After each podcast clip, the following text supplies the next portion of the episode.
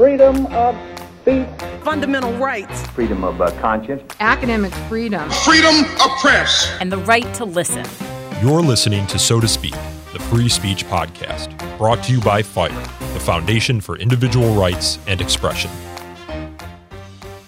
Welcome back to So to Speak, the free speech podcast, where every other week we take an uncensored look at the world of free expression through personal stories and candid conversations. I am your host, Nico Perino, and our guest today is the writer James Kirchick. It's been a long time ally, I think I can say ally, of FIRE's and the cause of free expression. And as of this week, is a New York Times bestselling author of a new appropriately timed book, Secret City, the Hidden History of Gay Washington. James, good to have you on. Thank you so much for having me. So I assume you're happy with the response your book has received thus far? Yeah, it's been great. Uh, I really can't complain. Uh, it's been very gratifying to get such a positive reaction from folks. Yeah, and I and I have to give a shout out to my colleagues. I, I well, I have to admit first, I haven't picked up the book. I haven't read it yet. It's in my queue for Audible. But my colleagues, Greg Lukianoff and Daniel yeah. Burnett, Daniel is our director of communications, are reading it. And I walked in when Daniel had it on his desk, and I was like, wow, this is quite the doorstopper. Yeah. I'm reading Robert Car- Caro's LBJ books right now. I was like, this kind of ah. looks like them. Yeah, he was my he was my uh, sort of model in writing this book was was Caro. So, oh, was he? Yeah, yeah. I read uh, the Power Broker. Uh, I finished that at the end of last year, and I've been working my way through his LBJ tomes, and they're just fantastic. You know, it's yeah. it's it's really a a writing of the life and times of Lyndon Baines Johnson, which is how he puts it in there. It's not just simply a biography. Now right. It gives you a sense of the time and place. But uh, Greg was talking about how you fill the book with all these really interesting facts and anecdotes. He was saying something about how apparently the for listeners who don't know, or Julia Child, the cooking TV yeah. personality, worked at the precursor to the CIA before she yeah. became famous. And he's like, Your book's full. Yeah, yeah, yeah. So it's been a while since you and I last talked. And uh, since then, you had mounted an historic and heroic petition campaign to become a member of the Yale Board of Trustees. Uh, you had the campaign to bring some sanity to the Yale Board uh, and to advocate for free speech and academic freedom for students and faculty on that campus. Unfortunately, it didn't quite turn out, I think, as many of us would have hoped. In part, and if I'm correct me if I'm recalling this right, Yale threw in some shenanigans last minute, uh, potentially to kind of thwart your attempt, or that might have been a different petition campaign at a different. I think school. it was the latter, the last petition campaign by a uh, another candidate named Victor Ashe, and he got on the ballot. And the same day that he it was announced that he got on the ballot, Yale announced that there would be no more elections. Uh, there, would there, there there would be no petition candidates allowed, right? So there'd be elections with with pre-selected candidates, but the process by which I was trying to get on the board and Victor got on got on the ballot to get on the board, um, that process would would be no more. So, what how what's the normal process like to get on? you just get appointed by someone yes, in authority? yes, the Yale Alumni Association, which is basically an auxiliary of the university itself, they choose, they handpick two candidates, uh, two alums, um, and that's it. So yes, so now it's it's uh, it's a complete, completely undemocratic process. But well, you're you're an alum. What do you think of all the stuff that's been happening at Yale lately? The shout down of the at Yale Law School, it's really terrible. I mean, the event just a couple months ago in um, uh, again with a lot of these issues, and we'll be talking about this. You know, re- related to to transgender issues. A lot of a lot of these free speech controversies have to do with LGBT issues. Um, and yeah, students in the name of uh, protecting transgender people, basically shutting down um, an event, and the university not doing anything to to uh, punish them for this, for violating the school's uh, free speech code, right? Not a speech code, a free speech. Yeah. Um, it's yeah, it's it's like a lot of institutions these days. They are not led by people with uh, spine. Is the problem? Yeah, with very much courage. All we need to do is look to the Ilya Shapiro case at Georgetown University Absolutely. to see that. You know, at Yale they have this other it's a legal dispute with the faculty member that is ongoing, and my colleague believe it was Adam Goldstein who wrote it up, although I might be wrong about that. Anyway, in the filings, uh, the faculty member cites the Woodward Report, which is that yeah. famous statement from I think 1972, 1970s, uh, where Yale claims that at this university we can think the unthinkable, say the unsayable, and mention the unmentionable, something like that. Uh, and the faculty member cites this as saying, well, you know, this is a violation of my academic freedom rights. And then Yale's lawyers, lawyers disclaim that anything relating to the Woodward report is actually university policy or wow. uh, values. So this is something that they tout on their own website as being wow. like the ethos of the university. But here they are in court when faculty members try to appeal to it uh, to vindicate their rights, saying, no, no, no, no, no, no, it's not what you think it is. Uh, you know, and so it's the, the idea that it's it's in that case not even a parchment barrier. So that's really that's really unfortunate. Yeah, fun times at Yale Law School and Yale University. So anyway, that's not the reason why we have you on the show today. Uh, I was I was struck by an article that you had out on Bari Weiss's Substack that came out last week, timed appropriately with your book, Secret City: The Hidden History of Gay Washington. Uh, it's called The First Amendment Created Gay America. And you argue in it that every advance gay people have made in this country has been the result of the exercise of free expression. But then you go on to say uh, that the gay community, you know, of which you are a member, doesn't appreciate the importance of free speech to their cause. And as a general principle, uh, they don't also appreciate the general principle um, that free speech should be upholded for all speakers. So wanted to get your thoughts on that. Why do you believe that? We've had some people on this show before, uh, including Jonathan Rauch and Andrew Sullivan, who've made similar arguments to you as you about the importance of free speech to the gay community. But why do you f- feel as though those values are being abandoned? I think, like a lot in politics, once someone or a movement or a party, once they get into power, they are reluctant to perhaps maintain their fidelity to some of the values or the policies that they were advocating for when they didn't have power. Uh, well, were, were, was gay were, were gay rights activists always advocating for free speech values in particular, explicitly, or were they just utilizing free speech that's rights? A, that's a fair distinction. I think. Well, it depends who we're talking about, but I certainly believe if you look at a man like Frank Kameny, who I write about in my book, he was a Harvard trained PhD astronomer who was fired from his job at the U.S. Army Map Service in 1957 because he was gay. And he became the first person to challenge his, his firing, uh, which was a real uh, momentous uh, event because thousands of people had lost their jobs for being gay up to that point the stig- the social stigma of being identified as a homosexual in America was so strong that none of them wanted to publicly essentially come out right uh, yeah. against it. He does, and the arguments that he makes against the government firing him are all grounded in the Constitution, in the Bill of Rights, in the Declaration of Independence, in the founding documents of this country. Uh, and he says, "I am being denied my my equal rights. That my being gay has no bearing." Um, on my ability to do my job. I'm being discriminated against.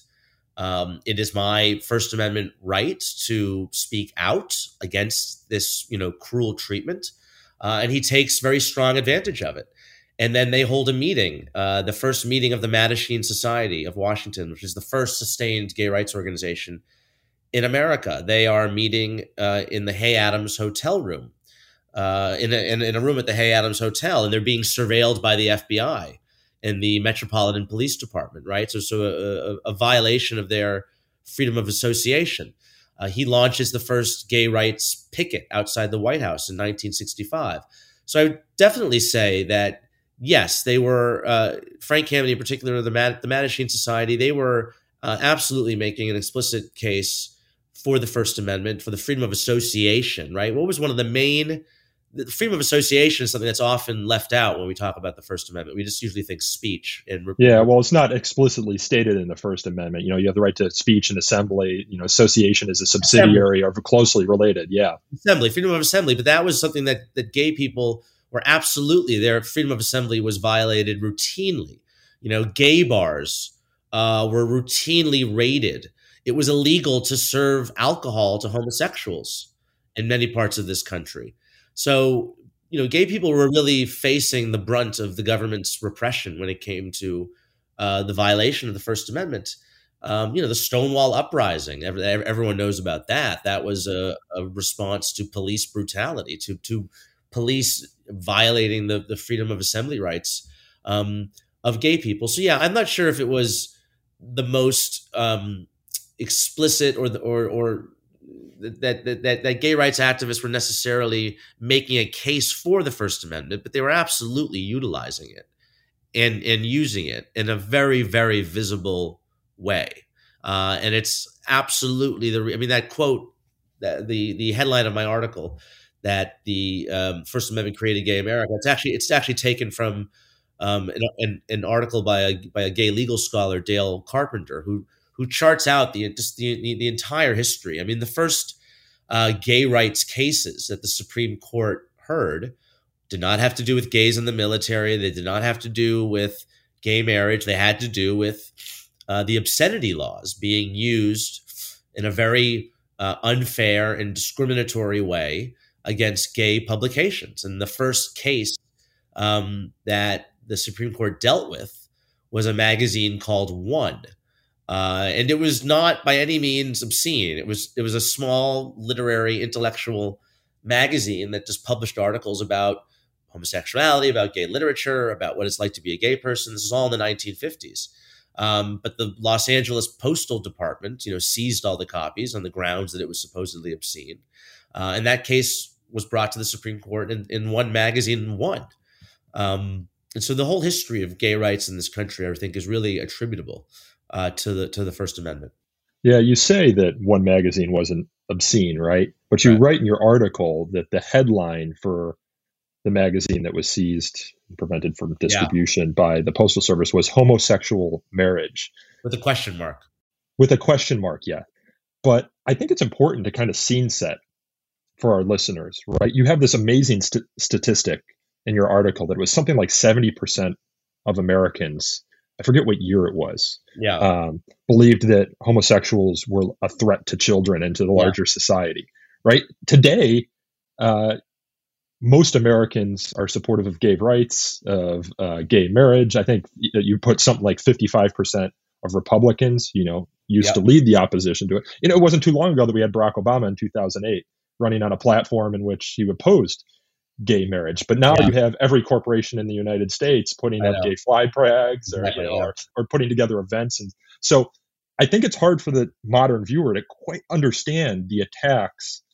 on gay Americans in our history and in the context of this one case that you're talking about which as you know we said went to the supreme court vindicated the rights of the magazine in 1958 but you talk about how the word printed on the front of that magazine homosexual was taboo at the time mm. You talk about how upon the first outing of an american politician in 1942 the majority leader of the united states Senate, senate decried an quote offense too loathsome to mention in the senate or in any group of ladies and gentlemen. He's saying that it was too loathsome to mention that someone was homosexual yeah. in 1942. Contrast that with where we are at today. Um, I just think it's hard for the average American to kind of understand the attacks that you talk about. You know, Frank Kameny, for example. This is a guy who, as you said, was fired for being gay. And then fast forward to uh, uh, he's passed, a long since passed, but he was given what was it like the some the highest civilian medal by Barack Obama. It was or it was given to him by the the the leader of what was the successor to the map service who happened to themselves be gay right they apologized there was an official apology yeah in 2009 yeah so it's it i think it's just you know important to kind of scene set some of that for people because it's hard to understand how far uh, the fight for these civil rights yeah. have come in, in a relatively short period of time. Again, both presidential candidates in 2008 ran on a campaign platform opposing gay marriage. Yeah, I mean that figure you cite of 70% of Americans believing that uh, gay men in particular uh, were potential child molesters, that was 1970. Um, so 50 years ago.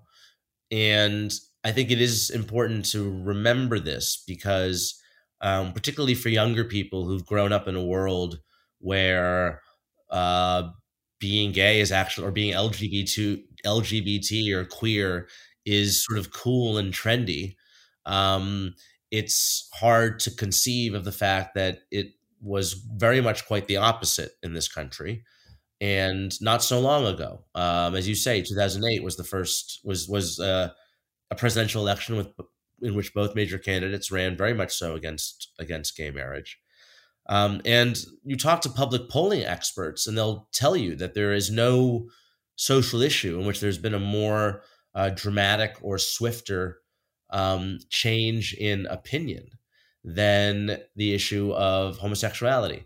Not just gay marriage, but just the issue of homosexuality itself, acceptance of homosexuality um, has gone up tremendously.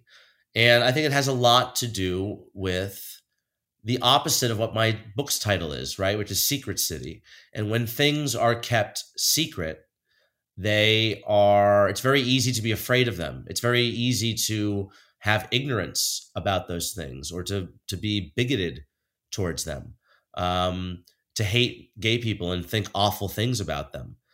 And i'll draw a little parallel um, i was just watching this new documentary the other night. It's called the janes. It's about a group of women in the 1960s who organized um, an underground abortion network uh, for women because this was when abortion was illegal. And they interviewed some women who got abortions before they were legal. And I don't think it matters what your views are on abortion, whether you think it's immoral or should be legal. And I'm not here to talk about that. But I think it's really important that people know and people hear about what it was like to get an abortion when it was illegal.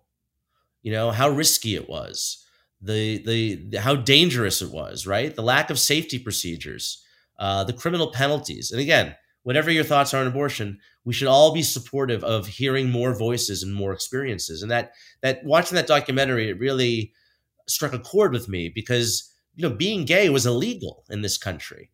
Um, and the stories that these women that these women were telling about having to get an abortion was very similar to the stories that gay people would tell about you know going to a gay bar and having to like knock three times and you know meeting and meeting in these secret places and just how how secrecy can really breed um, uh, all sorts of negative consequences and i think when when homosexuality was this dangerous secret gay people were accused of being I, I read about how they were accused of being Nazis in World War II, and then they were accused of being communists during the Cold War.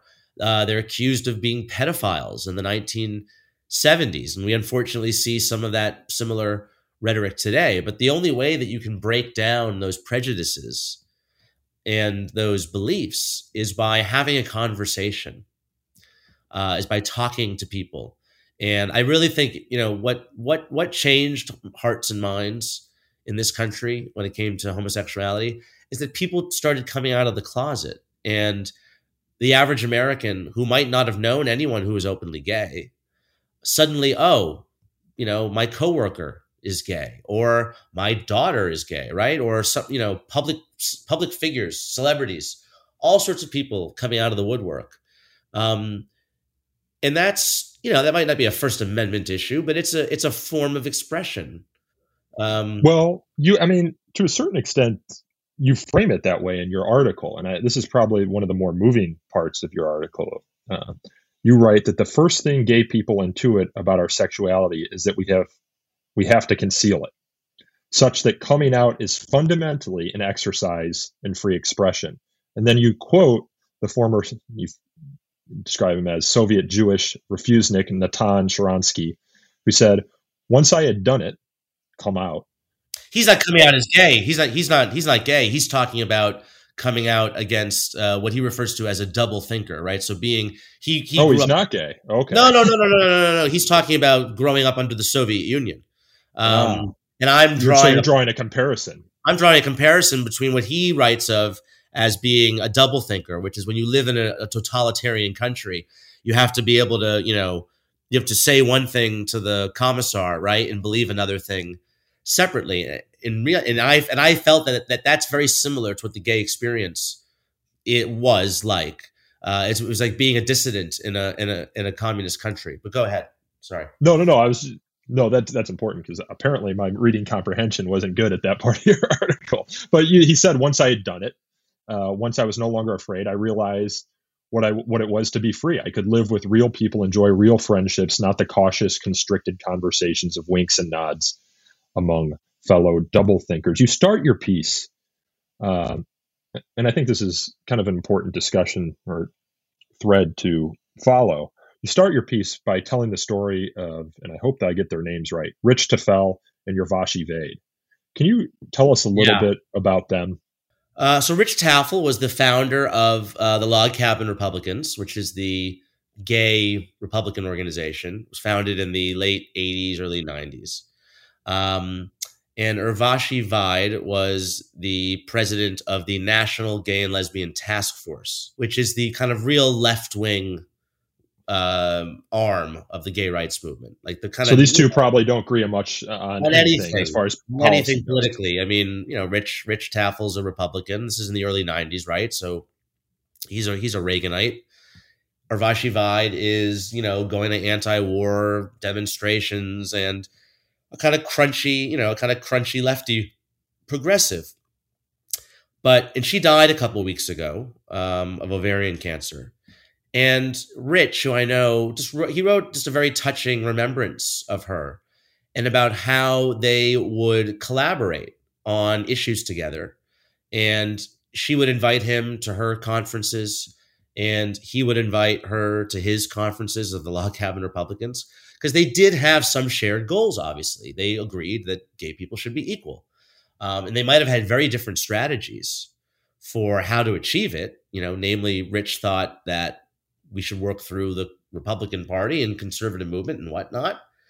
And um, Urvashi, you know, Vaid was a revolutionary and believed in, you know, overturning society, but they were willing to work together and they learned from each other. Um, she understood that, you know what, having a gay man on the inside of the, of the Republican Party and in the conservative movement is good for our cause because they're probably going to listen more to him than they will to me. Right. Um, and I just thought that that was a really remarkable relationship that we don't have much of anymore, unfortunately. That more yeah. and more we're just, you know, in all forms of life, not just political activism, but even yeah, it's the Ruth Bader Ginsburg Justice Scalia yeah. friendship. It's the Ira Glasser William F. Buckley friendship. Exactly, and it's become almost um, fashionable to mock those types of relationships, right? To say that um, this is you know this is of the past. We're in a new era politically. You can't be friends with these people. They're fascists or they're communists or whatever. Um, but just personally i mean i've always found that i've always enjoyed debate. I've always enjoyed uh, maybe i'm just like an argumentative person but i just uh, you know i was president of the debate team in high school and at yale again. Some of my fondest memories at yale were of the yale political union which is a very unique institution. It's sort of like the if the Oxford Union met the British Parliament. So it's like a, it's like a debating society where there are parties. Is it is it are, as stuffy? Are you wearing tails to your debates? And- well, the the right wing parties do. I mean, you, you have to understand there are there are students stretching from the furthest left, probably communists, all the way to the you know neo traditional Catholic right. But every week we would come together in a lecture hall and there'd be you know an invited speaker from somewhere a journalist a professor whomever and we would engage in a very spirited debate. And at the end we'd all go out for beers together. Um, and i don't know if that still happens at yale frankly. I have a feeling that it doesn't because i think it's this the atmosphere has become too toxic um, and people aren't able to take political differences in stride, or they're they're they're not able to distinguish between a political argument and a personal attack. Um, and it's happened also swiftly. I mean, your your boss, Greg Lukianoff, is obviously the expert on this, having written the the coddling of or co- co-authored the coddling of the American mind. But I mean, for me, it was very personal because you know the the Nicholas Christakis episode at Yale, which obviously your listeners are very familiar with. I mean, that to me was a real wake up call because that happened in 2015, and I graduated Yale in 2006, and that's nine years. And what happened in that video was something so uh, foreign and appalling to me. I mean, never in my worst nightmare when I was a student at Yale and we had all sorts of political debates and controversies and whatnot. Um, to see it, to see something like that occur on the Yale campus to me was really shocking and a sign that something was really off um, in our in our culture. Well, to cl- kind of close out the Tafel and Vaid discussion, uh, you you interviewed Rich for your piece, and he said she and I created a special friendship. We were both took hits from our side for being friends. Uh, but this sort of you know cross ideological personal affinity is unimaginable today. He lamented. We've lost the ability to disagree on strategies, but respect each other as we fight for the same cause you know, it, it is it is disappointing. And I created the movie behind me, Mighty Ira, where I discuss, you know, how William F. Buckley and Ira Glasser couldn't agree on most issues, but they put those issues aside and they debated them publicly often. Uh, when it came, but when it came to things that they could agree on, like um, drug decriminalization, for example, they joined together um, to do what they considered good, and they didn't cast off those who they disagreed with as being evil, which I think is fairly fashionable today. And I'll never forget Andrew Sullivan, and it might have been on his podcast, talking about how essential it was to speak to the other side and not to dismiss them as bigots uh, when advocating for the rights of um, gay people. He said, if we had done that, we would have never won. We would have never been where we are today. And I think that the same goes for almost every successful movement, right? How do people actually think if they sit down and reflect and ask themselves, what is the most effective mechanism or tactic to convince people that my position is right? If vilifying them, if calling them bigots, if making them feel defensive uh, is in the top 50 of those tactics, I would be surprised. I don't know anyone who's changed their mind except through self censorship and maybe feeling cowed, but not actually changing their mind because they've been called a bigot. I tell a really powerful story in that article that you mentioned. That was in Bari Weiss's Substack. It's in my book as well. Um, in 1978, there was a ballot initiative in the state of California to ban gay people from teaching in public schools. And it was winning by a very large margin. And one of the men who was running the campaign against it, a man named David Mixner, who was a left wing Democrat, he had gotten his start in politics in the anti Vietnam War movement. He had a pretty uh, smart idea. And he figured, well, Ronald Reagan, who's the very popular former governor of the state of California, um, he's a conservative. Uh, I also know that he comes from Hollywood, so he has gay friends. Him and Nancy have gay friends. And I think I can convince him to oppose this measure. And I'm going to try to get a meeting with him to convince him to do it. And if he, and if I can succeed in this, then we'll be able to persuade enough of those conservatives who are probably the ones opposing this or, or who are probably the ones supporting this measure to ban gay people from teaching in public schools. So he's able to get a meeting with Reagan. He through a through a closeted gay advisor of Reagan's. And he sits down with Reagan, and Reagan is quite receptive. And the case that he makes to Reagan is a, is a conservative libertarian one. It's, for instance, he knew that Reagan had um, built a lot of his reputation sort of battling student activists, anarchists at Berkeley when he was governor. Um, and he would call them, you know, uh, anarchists and and uh, that they wanted to unleash anarchy on the campus. So he says, look, if you make homosexuality a fireable offense, then you're going to have all these students, you know, lodging accusations against their teachers because they're angry about a grade. You'll basically have the inmates running the asylum. Authority will break down. Um, and that's and, and you'll have all these lawsuits and you're going to be increasing the, the role of the regulatory state over local school districts. So he made a very compelling case. If you're trying to convince someone who's a conservative or a libertarian why they should oppose this measure, he made a very convincing case to Reagan. He ended up convincing Reagan, and Reagan an- uh, announced his opposition to it, and the measure failed. And to this day, David Mixner, who's still alive, and I interviewed him for my book, he credits Ronald Reagan almost almost single handedly with with reversing that measure. So that's you know that's an example of how politics is supposed to work. You know, uh, and I feel like today, not just in politics or any advocacy for that matter. No matter what you're doing, I feel like I feel like so much of journalism today is basically fan service, right? It's like you're reading journalists, you're reading newspapers or columnists, and they're not trying to persuade anyone. It's just let's give red meat to my base. And that's true of the right, I think. It's true of the left. There are very few people in, in my business of opinion journalism who I think are actually trying to persuade people who are persuadable, which, by the way, I think a lot, if not the majority of the people in this country are persuadable.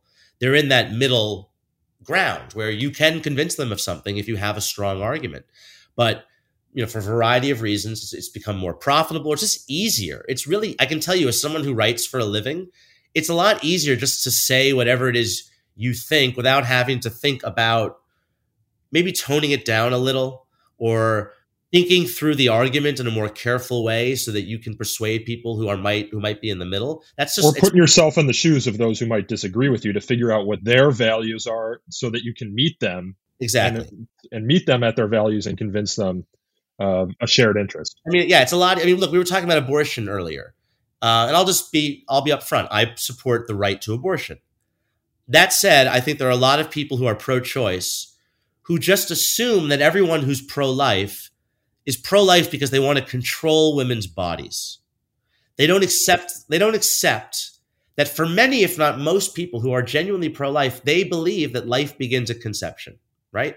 And to them it has nothing to do with controlling women's bodies or they don't think of it that way, right? They don't think of it that way. They think of it as this is a human life it has to be protected and that over that outweighs the right of a woman to terminate her pregnancy.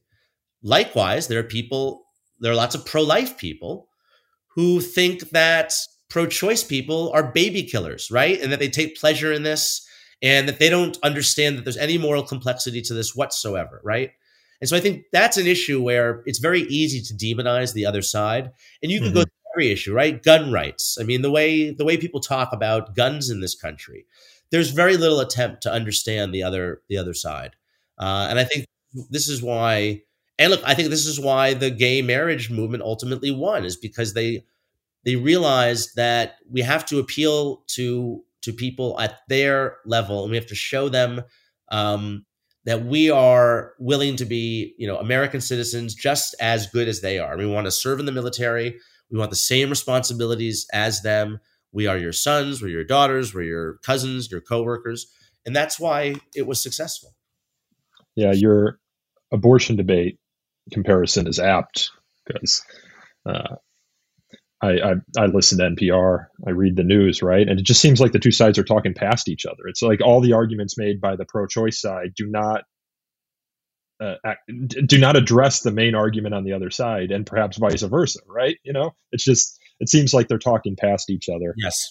But I want to I want to circle back again to what what was essentially the crux of your piece. You know, so we had the Rich and Urvashi friendship you know, we had the lobbying of, of Ronald Reagan in California. We had this, and we had, you know, the efforts of the early gay rights activists like, you know, Frank Kameny and Andrew Sullivan to, you know, reach across to the other side and make a moral, strong moral case. But in your piece, you say activists today do not seem interested in that. We talked about the Yale Law School uh, debate that happened back in March, where um, students advocating for tra- transgender individuals, hundreds of them, disrupted a what was a bipartisan panel on civil liberties, drowning out the conservative speaker with shouts of "protect trans kids." Uh, and then when the professor presiding over the event told the crowd that their behavior was in violation of the policy, uh, they flipped her off. Um, yes uh, him or her off. I forget who exactly was the. Uh, I think it was, was her. It was yeah, her. that's what I thought. Is that's what I thought as well. But then eh, you also talk about the Dave Chappelle example, um, and this uh, person who went up and I don't assaulted Dave Chappelle, might have tried yeah. to kill Dave Chappelle. I, I don't know. I, I think he was brought. He was uh, charged with a misdemeanor, not a felony, which I, I found yeah uh, pretty pretty astounding. Um, but Isaiah said Chappelle should consider first running as material by people it should affect. You say appropriately, forget the heckler's veto. This is the assailant's injunction. Yeah. Um, kind of makes me sound like the the kind of fad going through publishing right now with sensitivity readers. Yeah. Um, it's like okay, so now comedians need to run their jokes by the people that they're making the jokes about, or maybe not making the jokes about, but you think they're making the jokes about them, um, intentionally missing their point. And then you cite some of our research. We've yeah done like uh, we've pulled last year. I think it was like thirty four thousand college students across the country, and you're able to get some pretty statistically significant data from that uh, along demographic lines. And you pulled out a statistic that we didn't you know, it wasn't a top line for us, but you went and found it that said that LGBT students who identify as LGBT are significantly more likely to Yeah. support shouting down a speaker or trying to prevent them from speaking on campus. Borne out, of course, by the Dave Chappelle and the Yale incident. So Yeah. it seems as though, and I don't know if this is this is unique to the LGBT community or it's just kind of indicative of larger liberal trends we're having in the society. You would be able to speak to that better, but uh, it, it's definitely not. Uh, Andrew Sullivan, Rich and Urvashi, you know, the uh, the opposition to California Prop 6 that we've talked about earlier in this podcast. Yeah, no, I think they are part of a kind of broader trend on the left where we're seeing less and less support for free speech. And I think this has to do you you would know a lot about this too, but I think as the left has sort of taken control over these cultural institutions, um, that like I was saying at the at the outset of this conversation, that once you control these institutions, once you empower yourself, you become less. It it becomes more of a free speech for me, not for the type situation, right? Even if you don't intend it to do it, just uh, Cass Sunstein's research shows that the more people you're surrounded with who are like minded, the more radicalized you get, the more um, dogmatic your positions become because nobody challenges. them. Or you think that they're right and good and just, and everyone Right. else who disagrees with is bad and evil, right? Well, I think there's a problem with this, and we're seeing it in our politics. I mean, we're seeing a backlash to a lot of left wing progressive orthodoxies. I mean, we're recording this on June 9th, two days after you know the recall election in San Francisco of the of the district attorney, the very far left wing district attorney. Uh, and this is a real wake up call, or it should be a wake up call, that when you live in these ideological bubbles, um, you get a very um, incorrect impression of what's actually happening in the world.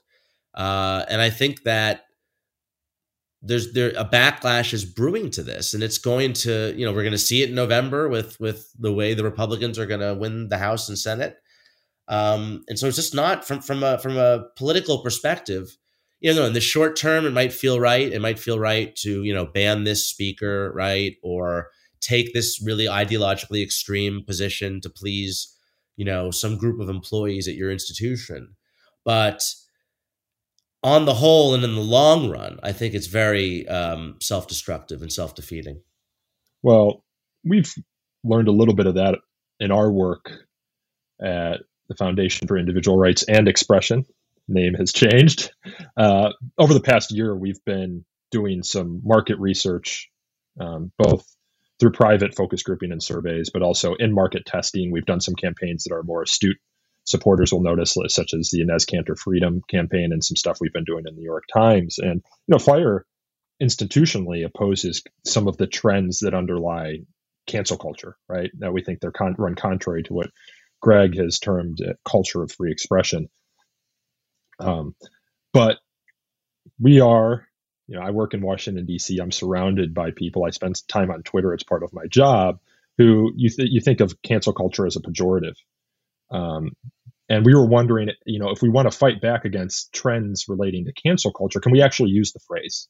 Do people know what it means, and do people have a reaction to it that would be have a positive effect on uh, what we're trying to achieve? You know, what our goals are for the campaign, which is to win liberal value, small L liberal values. Mm-hmm. Uh, and we found that the average American is overwhelmingly opposed to cancel culture. Yeah. Um, and but you don't see that reflected in our media. Actually, on, on the contrary, you see media put it in in quotation marks or belittle it or compare it to political correctness, which I also think had a salience for people that was dismissed by, uh, as Christopher Hitchens might have put it, linguistic correctiveness, corrective correctness. Yeah. Um, but uh, yeah, so I mean, we we've you know as a result we found we can win the day using it. We've leaned into it uh, to a certain extent, um, and I think you know if you take what's happening at the Washington Post right now with Dave Weigel's suspension, you take the joke that he tweeted about and ask people should the guy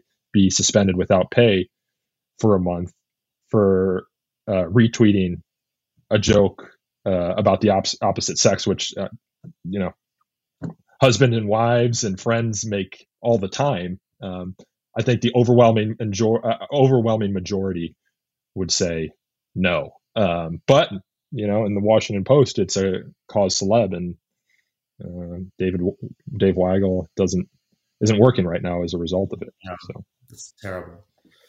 No, it's terrible, and um, yeah, I don't know what to say about that. I'm not going to wade into that actually because I, th- I think it might get me into trouble. So I'm gonna uh, have to. Yeah, I'm gonna have to uh, stand up against my own. One. No, I know I didn't ask you to come on to talk about Dave Weigel. I feel I only feel empowered to talk about it because uh, my boss Greg has said that in those sorts of controversies, in his conception and you know our conception at FIRE of a culture of free expression, the thumb should be on the scale of um, free expression, of charity, of the presumption of goodwill. I absolutely agree with that. No, that and I and I know Dave, and I think that the punishment meted out to him is uh, very grave and unfair, frankly, and I'm absolutely willing to say that. And um, yeah, I think our society would benefit a lot from people being more charitable to each other in general.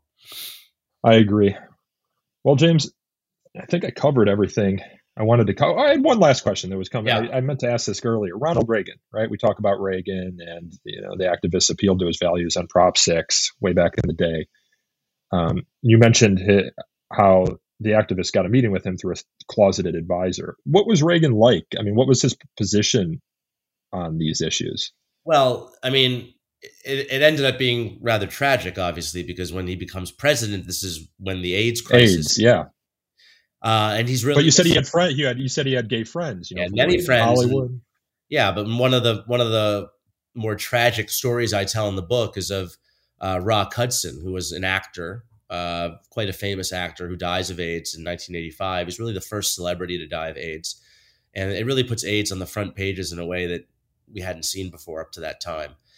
And in the papers of the Reagan Library, I discovered the draft of the statement that he and Nancy released upon Hudson's death. And I could see in Reagan's own handwriting, he's crossing out words and phrases and in, in one case a whole sentence um, that are ba- that to basically reduce any sort of personal connection to Hudson. Like for instance, like you know he crossed out profoundly saddened. Um, there's a sentence, you know, we knew him and will miss him dearly. That's crossed out. So the so, so the statement just becomes this very kind of like anodyne expression of regret. Um, and to me, that was like a very visible example of sort of the the real kind of lack of um, involvement in the issue and just sort of wanting it to go away and not be associated with it. The real kind of silence on AIDS. Um, so yeah, you know, Reagan's support for anti-discrimination uh, in the 1970s, unfortunately, was not. Um, it did. It did not really presage the way his administration would act with with regard to the AIDS epidemic. Well, James, I think we'll leave it there. Encourage folks to check out your book, which I again admit I have not picked up yet. Um, working through a biography of Albert Einstein right now. Uh, and that is also a doorstopper of a book, Walter Isaacson. It's pretty good though. Um, but I would encourage people to check out your book, The Secret City: The Hidden History of Gay Washington. I have colleagues who are reading it right now and speak very highly of it. I'd also obviously encourage people to read the article that inspired today's conversation. The First Amendment created gay America. James, thanks again for coming on the show. Thank you for having me. This podcast is hosted and produced by me, Nico Perino, and edited by my colleague Aaron Reese. To learn more about So to Speak, you can subscribe to our YouTube channel, which is linked in the show notes. Most of our episodes, including this one, feature video of the conversation. You can also follow us on Twitter or Instagram by searching for the handle Free Speech Talk or by liking us on Facebook at facebook.com slash so to speak podcast. We take email feedback at so to speak at thefire.org. I hear from a lot of you. Keep the emails coming. I always appreciate them. And if you enjoyed this episode, please consider leaving us a review on Apple Podcasts, Google Play, Spotify, wherever you get your podcasts. They do help us attract new listeners to the show. And until next time, I thank you all again for listening.